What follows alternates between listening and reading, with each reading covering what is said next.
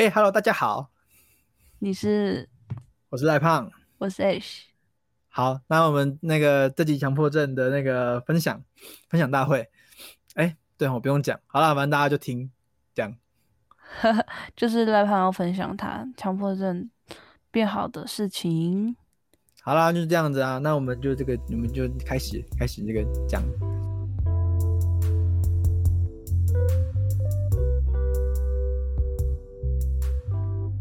就是我的强迫症变好啦。好，这是主观主观判断自己情要的部分。没有啦，你不能这样讲。我我只有停，我只有停有某两颗药而已，我还是有乖乖吃那个血清素。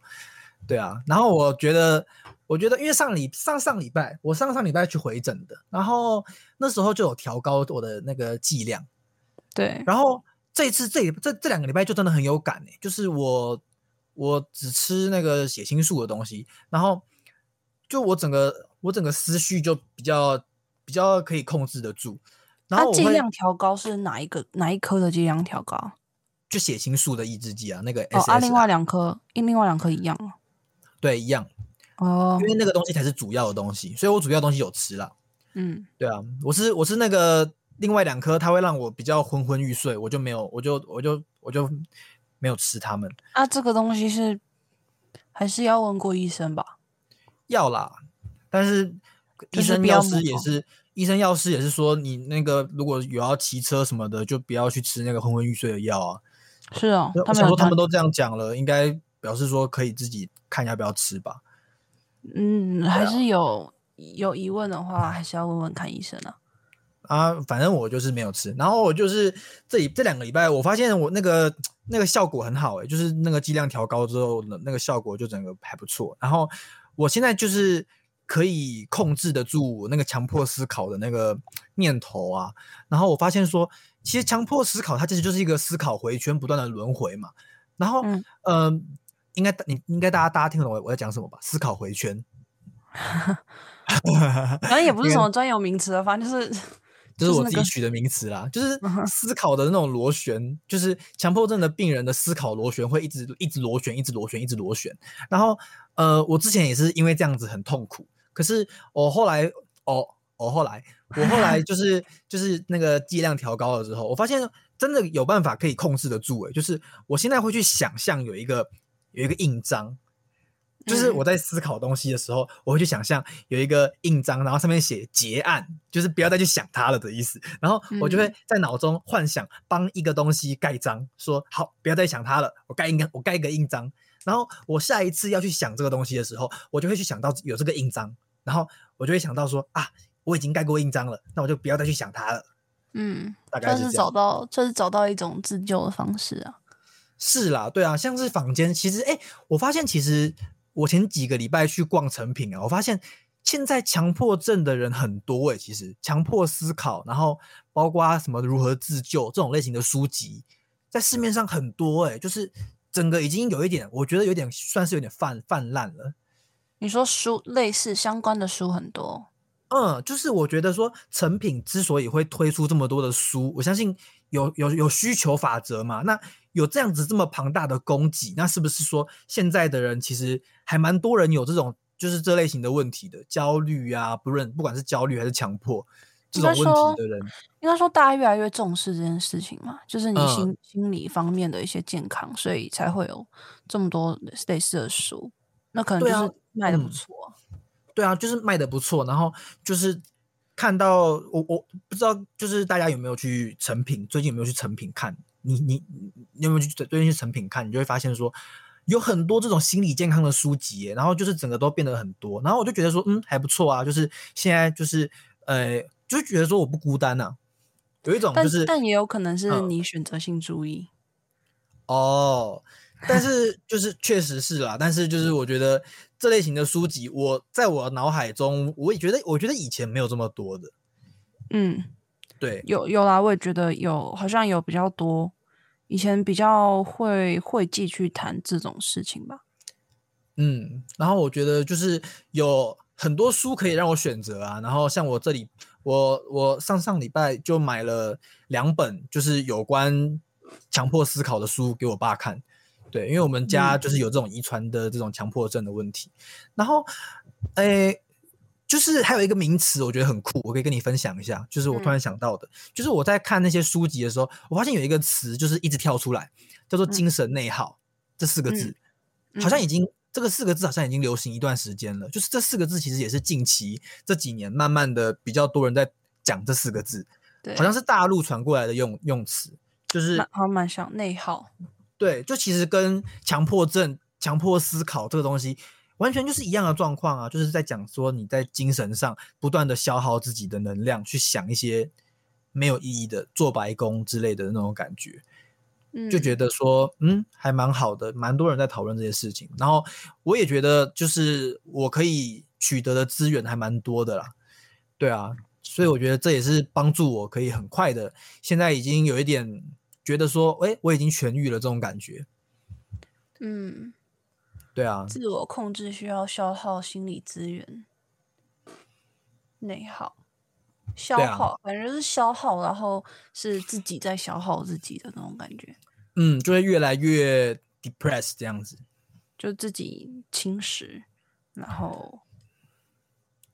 对啊，我觉得我觉得这类型的书籍可以再再再多一点。可是我觉得这这类型的书籍变多了，可是好像讨论讨论度就还好，没有到说特别多人讨论。嗯，可是你刚才不是说泛滥？哦，我讲泛滥指的是说，就是我有稍微，就是我有稍微，就是用，就是用，就是去想，去去去点一下，说到底有哪几本是在讲心理健康的书，然后。就发现说，一个架上基本上至少都会有三四本这类型的书。就其实成品的价值，大家也知道没有很大价啊。你就是这么排行榜的价值吗？嗯，对。然后通常这种心理健康的书籍在排行榜上都还蛮前面的。对啊，对啊。所以嗯，觉得说就是大家有大家有这种心理问题啊，也不要只是看书啦。就是其实看书是当然有它的那个帮助嘛，但是。其实看医生比较快啊，我觉得，我觉得看医生效果还还不错。我现在还蛮推荐大家有有病就去，觉得自己有病了就去看医生。应该说看书是给那种可能，因为其实到底有没有问题，自己可能就觉得啊一点点而已啊。常常常常不想去看医生，是会觉得说哦，我这感冒我也才。两天两天打喷嚏，这样有很严重吗？好像也没有，所以我觉得如果大家觉得自己的问题好像没有，好像没有严重到需要去看什么精神科啊，还是什么心理智商，那看书其实很好。我觉得看书的帮助真的很大。哦，对了，就是你可以有一些不一样的想法来帮助你去，像我刚刚讲自救嘛。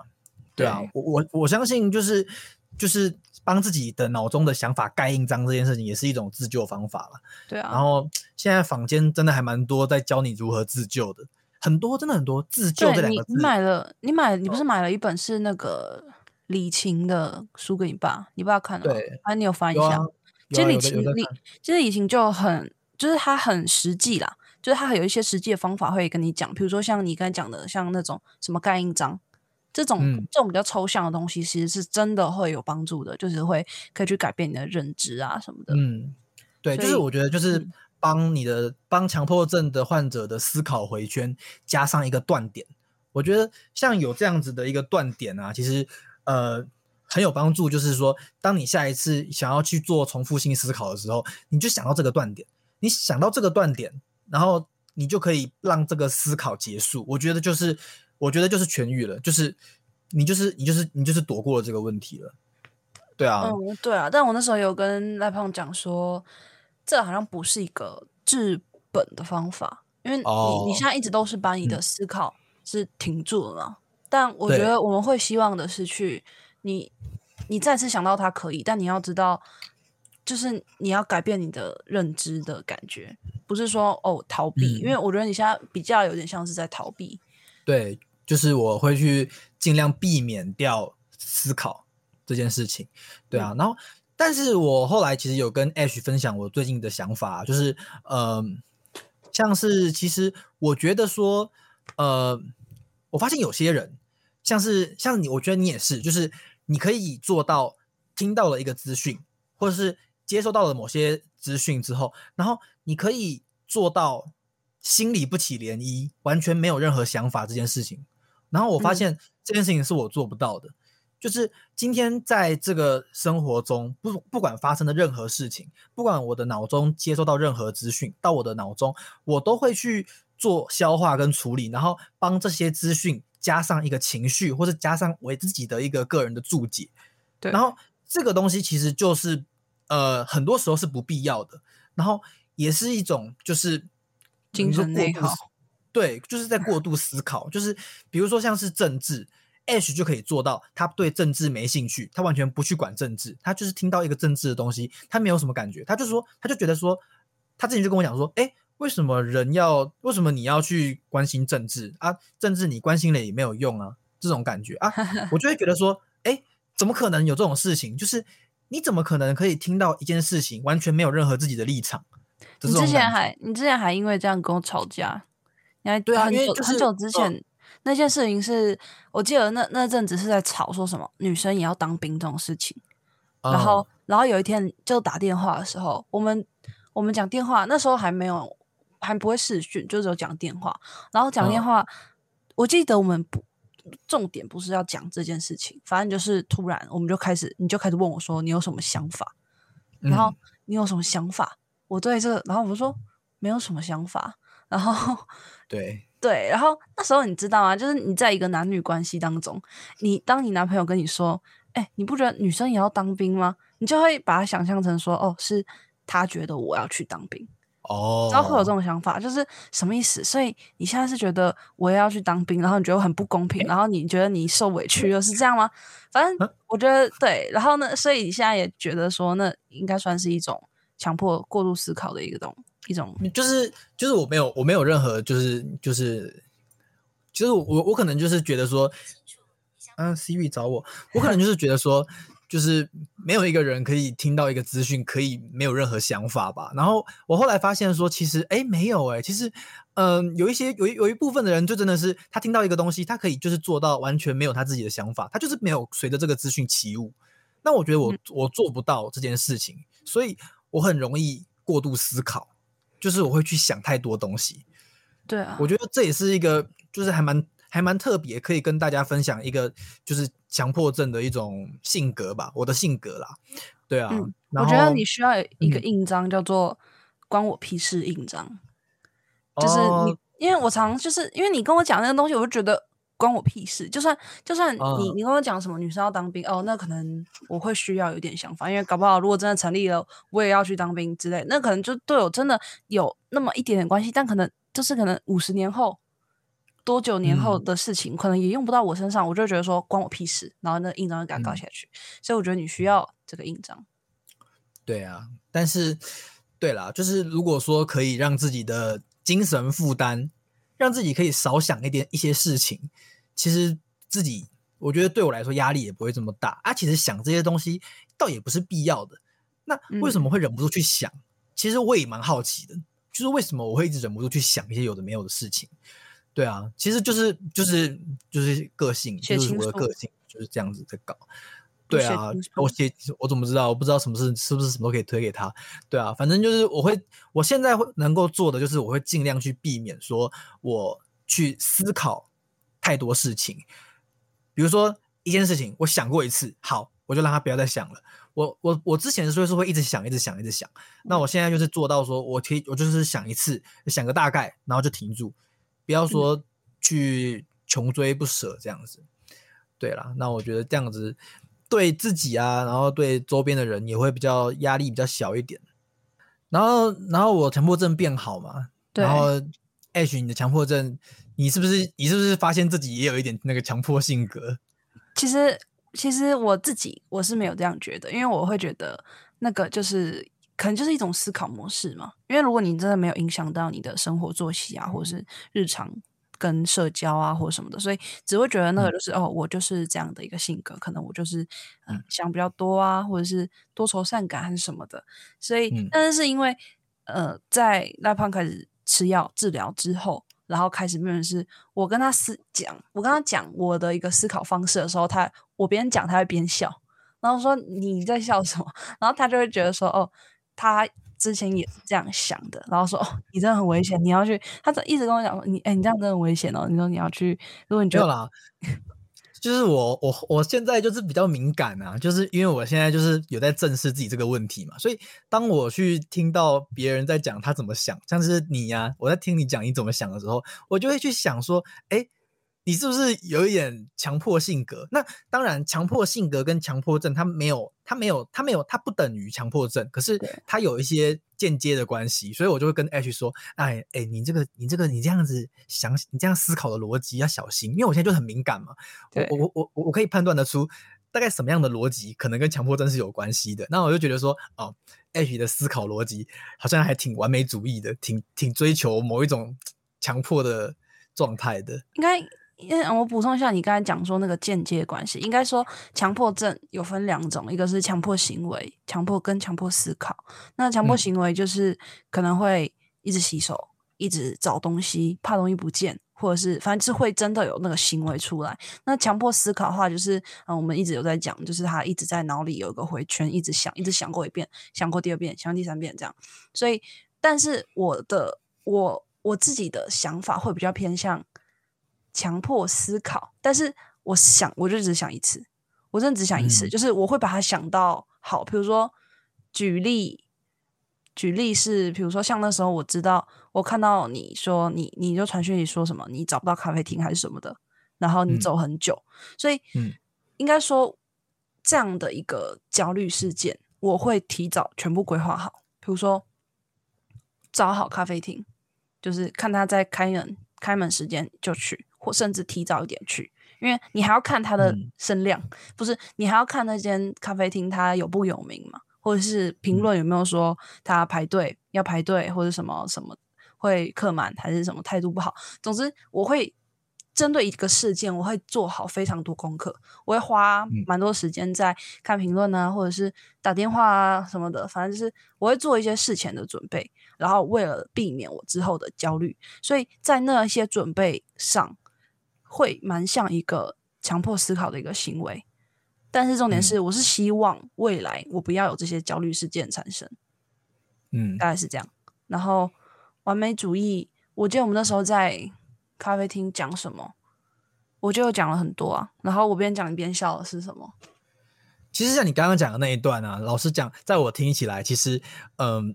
就就跟我就是很类似啊，我为什么会想这么多？我为什么会去思考各种回圈？其实就是也是因为，就是呃，我的脑子认为去做一个重复性的思考，有助于我未来可以避免掉某些危险状况。对，强迫症就是这样子。所以我做的这些思考，其实虽然表面上看起来是徒劳无功。可是，在我的脑子的里面的认知就认为说，我做了这个思考，却是对我的生存有帮助的，对我未来有帮助的，所以我的脑脑袋不断的去做重复做这类型的东西的思考。对，确实，确实焦虑，焦虑是有助于生存，没有错。但是为什么它会变成一个病症的时候，就是因为你影响到你的生活了。就你发现，你明明想过一次，或者是，或者是你觉得这个时间，比如说你要去面试好了，那面试你可能会会想说啊，那我要提早多久到啊？会不会找不到地方？会不会面试官问的问题我不会答？或者会不会什么？反正种种问题，你会想到很多种解决方法嘛？你那时候不就说像树状图一样这样子对分叉出去很多，但是你想完之后就好了，你就想过了，所以到时候就是你真的。面试的时候遇到的那些问题，你想过了，表示你做过准备了，你就会比较呃比较坦然的，或者是比较有准备的去接受这样的一个状况，所以这个是好的。焦虑本身上是一件好的事情，但如果这个焦虑已经严重影响到你的日常生活，你花太多时间在焦虑，然后对就是这样的话，那就那就是那就是病了。对了，就是就是当今天如果你可以透过思考。想完来缓解掉这个焦虑，那其实老实讲，这个行为我也是不断的在做啊。就是我就是跟 H 讲说，呃，透过思考来缓解焦虑这件事情，其实就是强迫症的强迫思考的人在做的事情。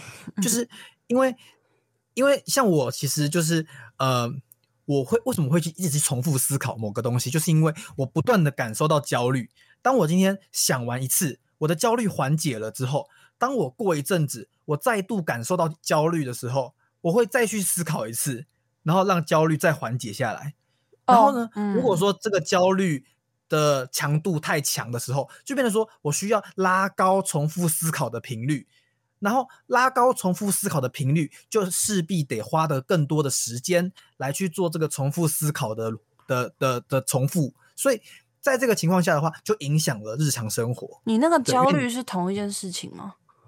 呃，基本上是同一件事情啊，就是是是是同一件事情。那为什么想过一次之后焦虑又会来？哦，因为想过一次之后，然后你会不放心刚刚有想完整。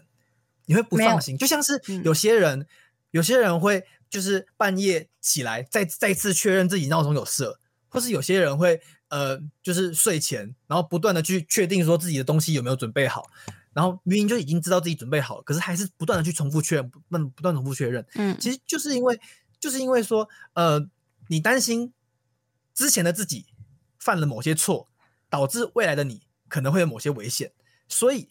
你只能透过不断的去重复思考某些事情，来达到说把危险程度降到最低，就感觉有点不够信任自己。对对对，就是这种感觉，不信任之前想过的自己。之前自己明明就想过哦，可是过一阵子之后，觉得说，哎，之前的我真的有想好吗？之前的我难道没有哪些地方漏想了吗？那不然我重想一次好了，就会把一样的回旋再重新绕一次。然后，当这个回圈重新绕太多次的时候，就会花掉人一个人很多的时间。那好像其实从信任这点下去改，好像会比较轻易耶。因为你，你现在到头来，你说结案，结案，他还是你还是没有做到信任自己啊。因为如果如果你变成是哦，相信自己的印章，现在变成印章变成相信自己，那这样是不是就算是真的有解决问题？差不多啦，其实我的想法差不多啦，就是结案跟相信自己。我现在就是试着在做到，就是。就是帮自己已经想过的事情盖上一个印章，然后让自己有一个知道说啊，我已经想过了，过去的自己已经帮自己盖下了结案的印章了，那我就相信过去的自己，对这种感觉。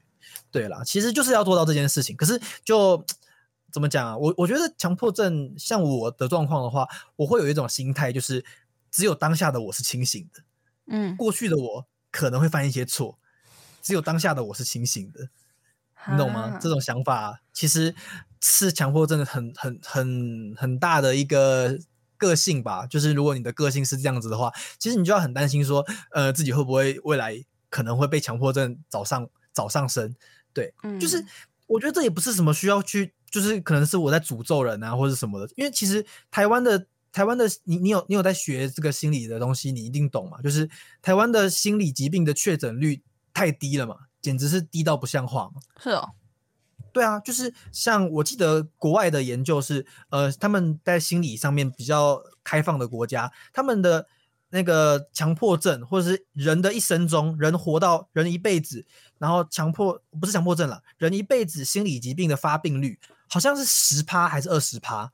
嗯，我记得有一个数字，反正就是两个两个数字的，然后大概十趴还是二十趴？然后台湾。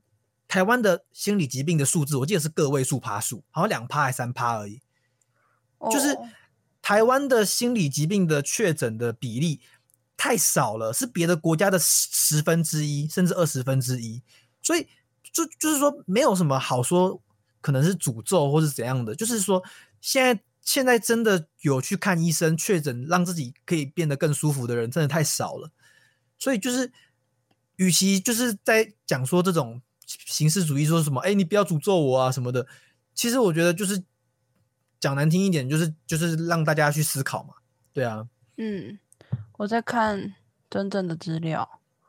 那真正的资料是有比较，我记得是比较少，对不对？两百八十万，呃，两百八十万除以两千三百，两百八除以两千，我觉得现在已经两两千八百万人了吧？一哦。零点一是多少？十十趴？哎，有十趴。你说什么？两百八十除以两千三呢？对啊，两千三，两千八。现在台湾人口应该有两千八百万了吧？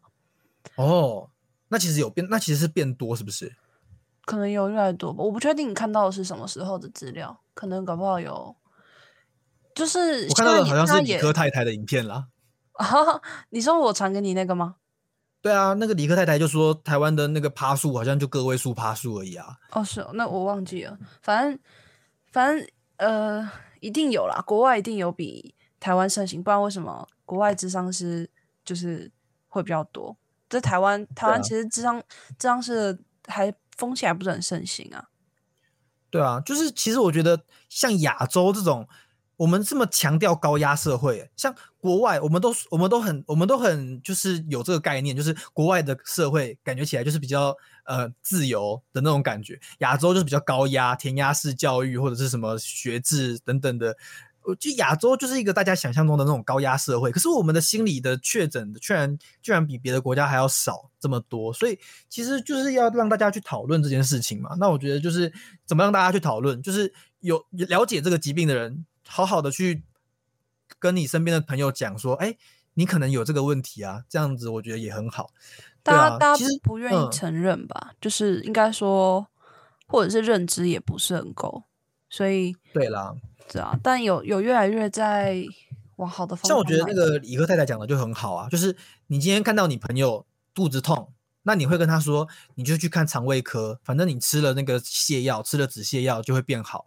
那为什么你看到一个人今天今天这个心心心情不好，然后你不能跟他说，哎，你你也去看个医生，反正你那个那个看过医生之后，你就会变好了。我觉得这就是对的啊，就是嗯，把把自己的情绪不要把什么情绪都往自己身上揽，就是觉得说哈都是自己的问题，有时候就真的是生理的问题。那你为什么就是？没有，就是不让不让不让一个专业的东西来来帮你解决这件事情，对啊，所以其实，嗯，我觉得我觉得就是让大家去思考吧，就是呃，怎么会怎么怎么怎么会确诊的人这么少，然后呃，然后大家还说自己是一个心情不好的状态，像我记得什么什么幸福指数，其实亚洲的幸福指数就很低啊，就不高啊，对啊，那为什么？就是大家要这样子，就是说自己不幸福，然后说自己不快乐，然后呃又不去又不去又又智商的人又这么少，对啊，那就是很很你不觉得很反差，就是怪怪的。那就是风气的一种问题啊。现在以前以前不是什么人格分裂吗？就是明明是明明它就是一个中性的词，它它的英文视觉失调的英文是什么？考试。不记得，反正英文英文是中 S S S 开头的，是不是？我忘记了。然后反正反正为什么以前会叫人格分裂，现在会把它改名叫视觉失调？就是以前比较古老，以前对于精神疾病就是有一种负面的印象啊，就不像你说哦感冒，那你要去看医生，然后哦你可能精神问题，那你去看精神科，就不是这么简单的事情。就嗯，大家大家对。还是会有一种污名化的感觉在吧？嗯，对啊，所以需要才需要去做这个改变这个风气吧？对啊，所以我觉得这个风气的改变就是可以从愿意讲的人开始做起嘛。那如果说今天愿意讲的人只有智商师，那只有医生跟智商师，那没有人要听啊。对啊，可是如果说就是你身边的亲朋好友，任何有这种相关问题的人都都可以。大方的讲出来，我觉得就很好，对啊，所以我觉得就是就是，所以我会去讲，我会去，我会去跟，我会去，我会我会跟 H 说，哎，你要小心，你有可能会有这个强迫的问题哦。我不需要你跟我讲啊。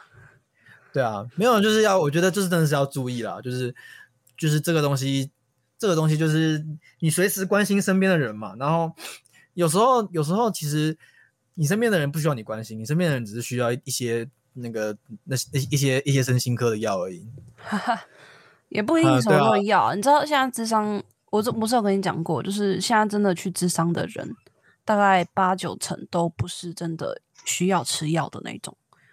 因为需要吃药，像你你自己也说，你之前去看神经科的时候，他不是你就是先讲了一些你的症状嘛，然后讲完症状之后，医生好像还不太，就是不太信，不太信你，然后直到你讲说你爸。也有这样的问题的时候，他才会觉得。所以我觉得现在那个趋势有越来越往就是生理影响，就是血清素什么什么鬼的，去影响你的心理感觉会比较多。因为遗传是真的有它的可能性在，所以真的要吃药的人，我觉得算不多吧。是吗？可是我真的是遗传的话，其实如果是生理的问题的话，就要吃药啊。生理哦，对啦，对啊，生理问题就是，因为我的意思是说，你那时候去看身心科，他他知道你讲说你可能是遗传的，他才愿意开药给你。所以表示，如果你今天没有讲到那个，你只是一些可能调试上的问题，可能也没有说到什么重度忧郁症或者是真的非常严重的的话，他可能不会不会希望你是靠吃药去维持的，可能想说简单的一般一般的智商或者是认知治疗，现在其实就已经足够。对，所以所以现在，所以我那时候才会说，为什么现在智商诊所比较大多数其实都不是真的需要吃药的那一群人会去看智商。那边他们可能会去精神科，对啊，因为他去智商的时候也没有药。但我觉得我可以突一个，就是我之前讲过的概念，可以跟你跟你讨论，跟跟大家分享。就是其实台湾的医生，台湾的医疗啊，其实很大一部分的资源被医生所占占据。那这样的占据，其实让很多医师职类，包括医检师，包括物理治疗师，包括之前还有牙助，那他们其实，呃，哦，当然还有药药药药药剂师啦。他们其实对于自己的医疗业务被医生所占领，其实是不满的。所以，其实如果听众有关心一些医疗新闻的话，其实大概这几年还蛮多游行的一些医疗的游行。它叫什么游行啊？呃，像医检师有特管法游行，然后像是物理治疗师也会有那个物理治疗师的专法的游行，然后其实你只要你你其实去搜寻，你就会发现说，其实还蛮多医事人员不满，就是所有的医疗的决策的权利都被医生所占占据。那我相信，其实如果在其他医师之类是这样的状况的话，可能智商的部分。也有可能有这个状况，就是医生可能不见得会把他手上的病人，就是都转介到智商所。就是医生就算判断这个病人可能不需要吃药的程度，但医生不见得，如果病人没有主动要求的话，医生不见得会把病人转介到智商师那边去。那就变成说，病人要主动去找智商师，那这就是一个自费的医疗项目，那可能愿意去做的人就不多。你说转介就不用智商费吗？是在医院吗？因为其实呃很多的很多的东西就是像是就我了解啦，台湾的健保的给付是很多是要有医生的同意才会有健保的给付。那如果说你主动去找智商师的话，不见得有健保给付，应该是都没有的。我不确定医院啊，我不确定在医院里面的临床临床那边是怎么样的，但是。外面的智商诊所都是自费，所以就算今天，就算今天身心科，就算今天你去看身心科，然后他建议你去找智商师，他也不会，也不是有健保给付。我觉得也有可能是因为这个原因，所以医师医生才不会，就是就叫你去，因为大家就很习惯，就看医生有健保嘛，啊，我付个一百五十块、两百块就有的事情，我去智商一个小时要一千六起跳，那。我觉得普遍大众还没有办法去接受了这件事情，就像我自己之前去看，我也只愿意看那个六百块的实习生而已。是哦，智商没有，智商没有健保给付，没有，完全没有啊！我不确定医院啦，医院我不了解，但是外面的诊所是完全没有的。我那时候看就是选项最低六百，六百是实习生。就是大学硕士班的学生去打去实习，然后我就是给他们看那六百块等于是挂号费，那实习生是没有收钱的。那再再往上就是呃，我我忘了一千还一千二还是一千六忘了，反正最近有一个法推出，就是说有免费的几次三次还是还是六次的那个智商服务，三十五岁以上到三十岁还是什么，我没有很了没有很清楚，反正就是有保险啦。现在是在往保险那个方向推，就是保险公司给付给付智商，然后一次一千六的智商，然后给付你几次这样子。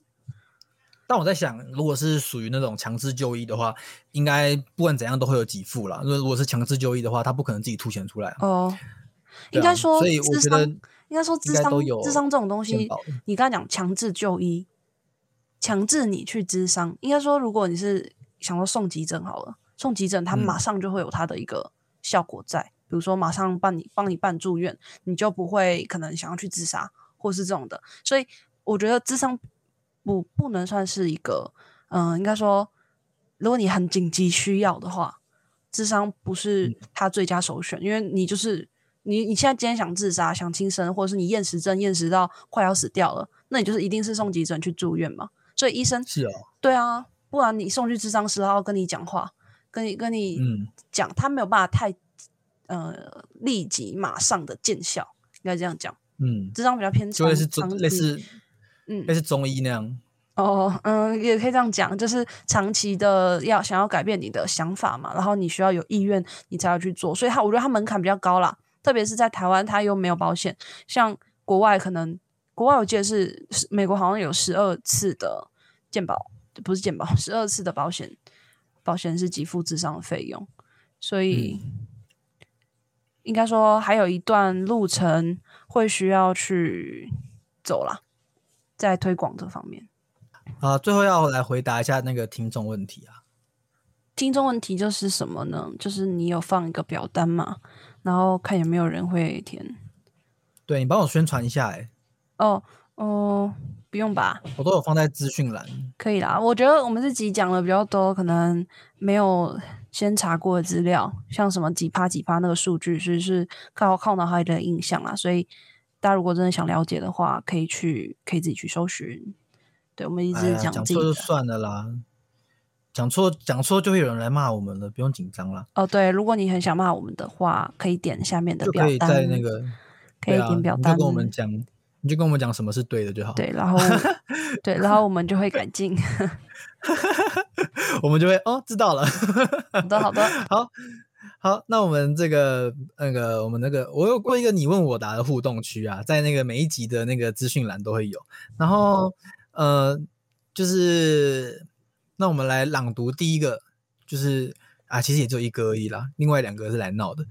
好，那个第一个留言，唯一一个留言啦，跟男友分手，他背着我私底下和其他女生传暧昧讯息，他是偷偷看他手机，他知道这样不好。想请问你们怎么看另一半跟异性的相处的呢？问号。什么叫做？等下你是直接照着朗读吗？对啊，哈啊，他先说他跟男友分手，嘿，还是什么？是他发现传暧昧讯息之后才分手？对。哦哦，然后他是，然后他是偷偷看他手机，偷偷看他手机，然后对发现传暧昧讯息。对，好，那先讲分手该分呢、传暧昧讯息就是该分，但但偷偷看手机这件事情，我是我是不会做了。啊，因为但但因为不是啊，你也不会看我手机啊，我们我们不太会看对方手机，对吧？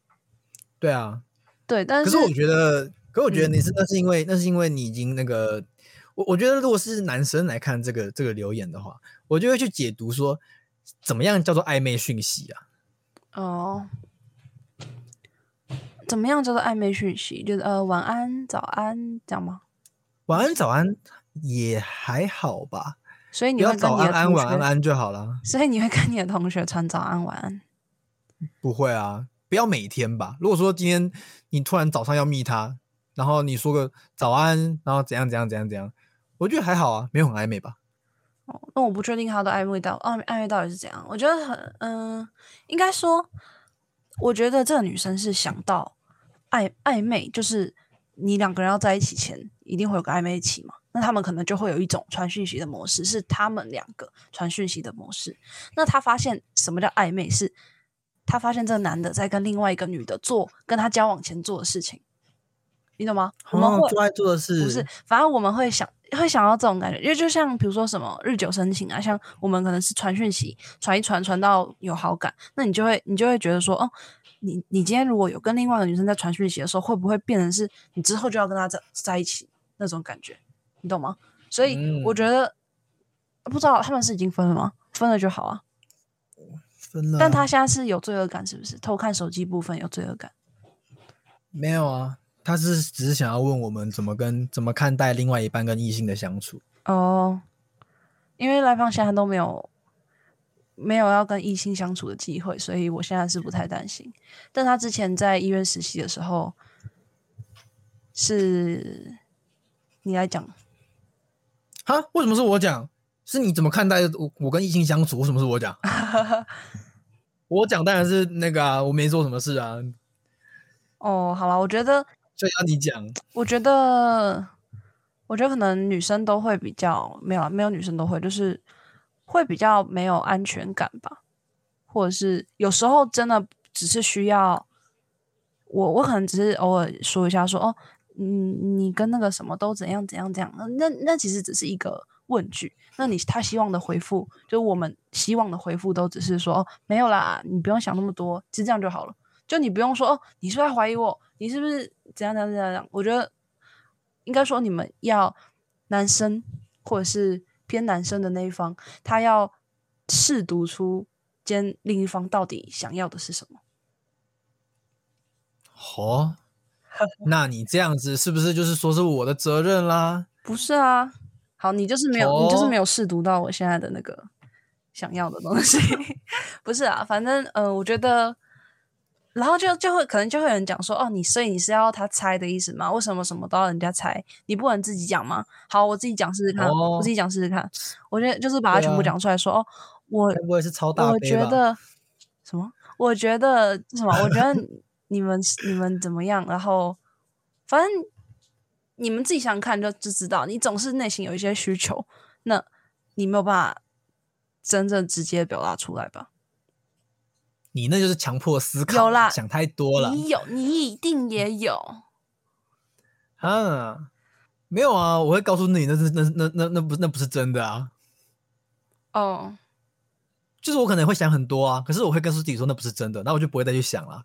不是啊，哦，好，那那好，你会告诉你自己不是真的，但我不会啊，我需要你来跟我说。那你这样子就就跟我强迫思考很像，你不觉得吗？啊不是啊，我之前我之前是不是也有拿着礼盒去找教授，问教授说，教授你是不是讨厌我？你是不是就是一样的东西？我就是想要听教授亲口讲说，没有啦，我没有讨厌你啦。不是重点是你那教授那么远，而且你又硬要拖到实习结束才去找教授。重点是我现在在就在你旁边，我就是随时可以传讯息给你。我只是想要你跟我说你们没有怎样，然后随时，而且不是，而且女生那么多，或者是先外面那么多人，随时都需要你随便你，就是我随时都需要你跟我讲。哦，可是你已经知道答案了。我不没有没有，所以重点不是答案，重点是你跟我讲，而且态度很重要。就是如果你今天就突然说你是不是怀疑我，我觉得这是完全崩溃，这不是我要的。嗯我觉得男生不是男生，真的就是你就说哦没有啊，是不是这样就好了，就过去了。你不用去想他为什么要这样问，或者是他想要的到底什么？呃，对，你要想他想要的是什么，但是结重点不是结果，重点只是你就是叫我敷衍你吗？呃。像你这种要求，我这辈子没听过。如果你这样想比较轻松的话，你可以这样想。不是啊，你就是要叫我敷衍你啊！就算我今天真的有什么好了，那我一样会说出自己没有啊。所以女生很好哄的嘛，对吧？就是一点都一点都一点都不重要。就是就是男生为什么会跟你说啊？你为什么要这样子怀疑我？其实是因为我们的问题比较，我们想要治本，就是我们想要知道说你为什么想要问这种问题，就是嗯。那个、那个、那个源头的问题在哪里？就是为什么会有这个问题产生？那背后的问题是什么？你是怀疑我吗？是不安全感呢？对啊，为什么会有不安全感？就是我觉得男生就是没有没有这么肤没有这么肤浅，小心哦，你要小心哎，就是没有那么肤浅，就是我们没有想要敷衍的意思，就是我们当然知道说啊没有了，打哈哈很快就过了，当然就可以过了，可是就是心里会有疙瘩，就是觉得说哎。这个好歹我也是坦荡荡的中华男儿，怎么可以就是被怀疑？我想到了，所以可以啊，这是你的需求，对不对？这是你的需求，但女生的需求是她希望你听亲口跟他说你没有怎样。所以至于这样的情况呢，你就可以先说没有啦，我没有怎么样，然后先安抚好他的情绪之后再说你为什么会这样想呢？可以做到吗？没有哎，我觉得。我觉得，我觉得这样子还是差不多哎。没有，没有，没有，对我来讲真的吗？真的啦。你下次试试看。哦，没有啊，我一定都有说我没有怎样，好不好？没有，你有说没有？真的？哇，心里有鬼。但很久我们很久没有发生这种事情了。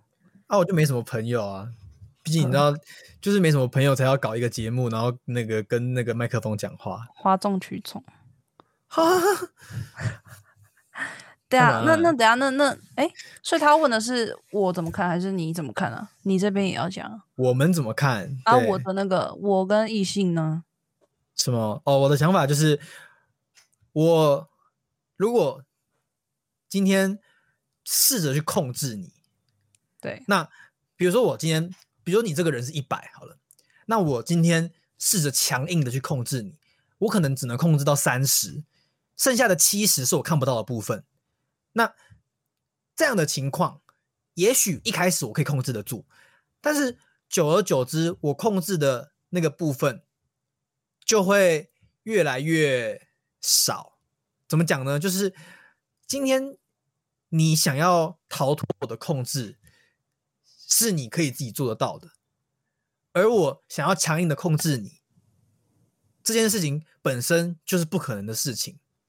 嗯哼，也许一开始我可以抓得住你，我感觉自己抓得住你，可是时间久了，我就会感觉到说你是不是有在瞒着我做了什么事情，那我就会更想要控制你。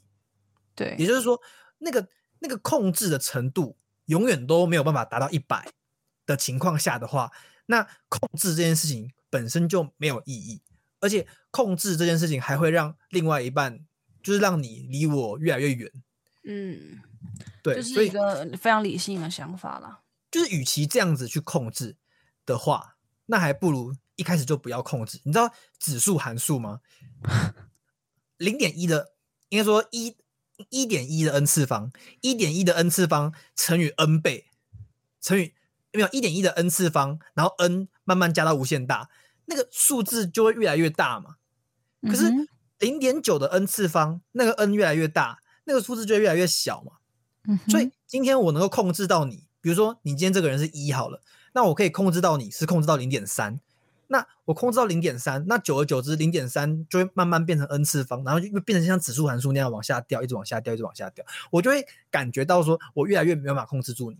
可是如果我一开始就不要去控制的话，那那个指数函数就不会往下掉很特别的比喻欸，啊。是哦，对啊，我也不知道我在讲什么鬼，没有听过这样的比喻。啊，我那个良心大师，反正就大于一，大于一跟小于一的意思啊，也可能没有人听得懂啦。没有，就是比如我的意思就是，就是就是想要讲说，你只要去做了控制这件事情，你就没有办法让这个人可以留住了。就是你要，你不可能去控制一个人呢、你可以控制一个人有什么样的状况，你把他，你你用一个铁笼把他关在那个那个笼子里面，像是那个安眠书店那个那个男主角一样，你搞一个笼子把他关起来，用那个透明箱子把他关起来，那个人就被你控制了。这才是这才是唯一有可能控制的方法，这样就是一百趴。